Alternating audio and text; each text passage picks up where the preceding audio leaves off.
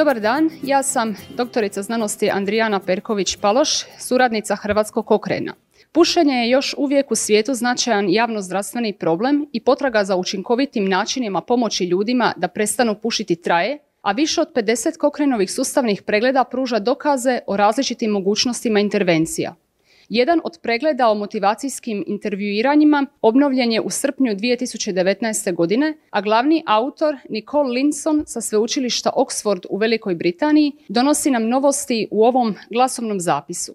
Primarius magistra znanosti Maja Štimac, pedijatrica i neonatologinja iz Osijeka, prevela je razgovor, a docentica doktorica znanosti Irena Zakarija Grković iz Hrvatskog okrena s Medicinskog fakulteta u Splitu će ga pročitati. Motivacijski intervju vrsta je savjetovanja koje se može koristiti da bi se pomoglo ljudima primijeniti vlastito ponašanje. Cilj mu je pomoći ljudima istražiti razloge zbog kojih se osjećaju nesigurno u vezi s promjenom ponašanja i pronaći načine da se osjete spremnije i sposobnije za promjenu. Savjetnici, umjesto da nekome kažu zašto i kako bi trebali promijeniti svoje ponašanje, pokušavaju im pomoći odlučiti promijeniti vlastito ponašanje, povećavajući njihovo samopouzdanje da mogu uspjeti.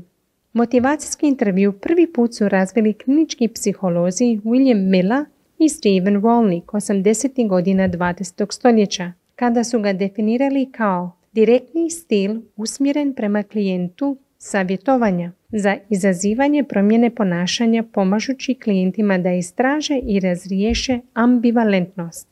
Uglavnom se rabio za utjecanje na zdravstveno ponašanje poput zlouporabe alkohola, ovisnosti o drogama, smanjenja težine, poštovanja liječenja i prestanka pušenja. Fokus ovog sustavnog pregleda je na potonjem. Pregled istražuje pomože li motivacijski intervju ljudima da prestanu pušiti, više nego nikakvo liječenje ili neke druge vrste liječenja.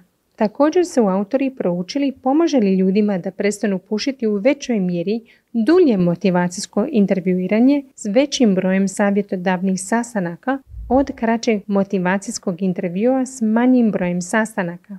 Jednako tako pokušali su istražiti utječe li motivacijski intervju za prestanak pušenja na dobrobit ljudi, ali o tome gotovo uopće nije bilo dokaza i morat će pričekati više studije prije nego što dobiju odgovor na to pitanje.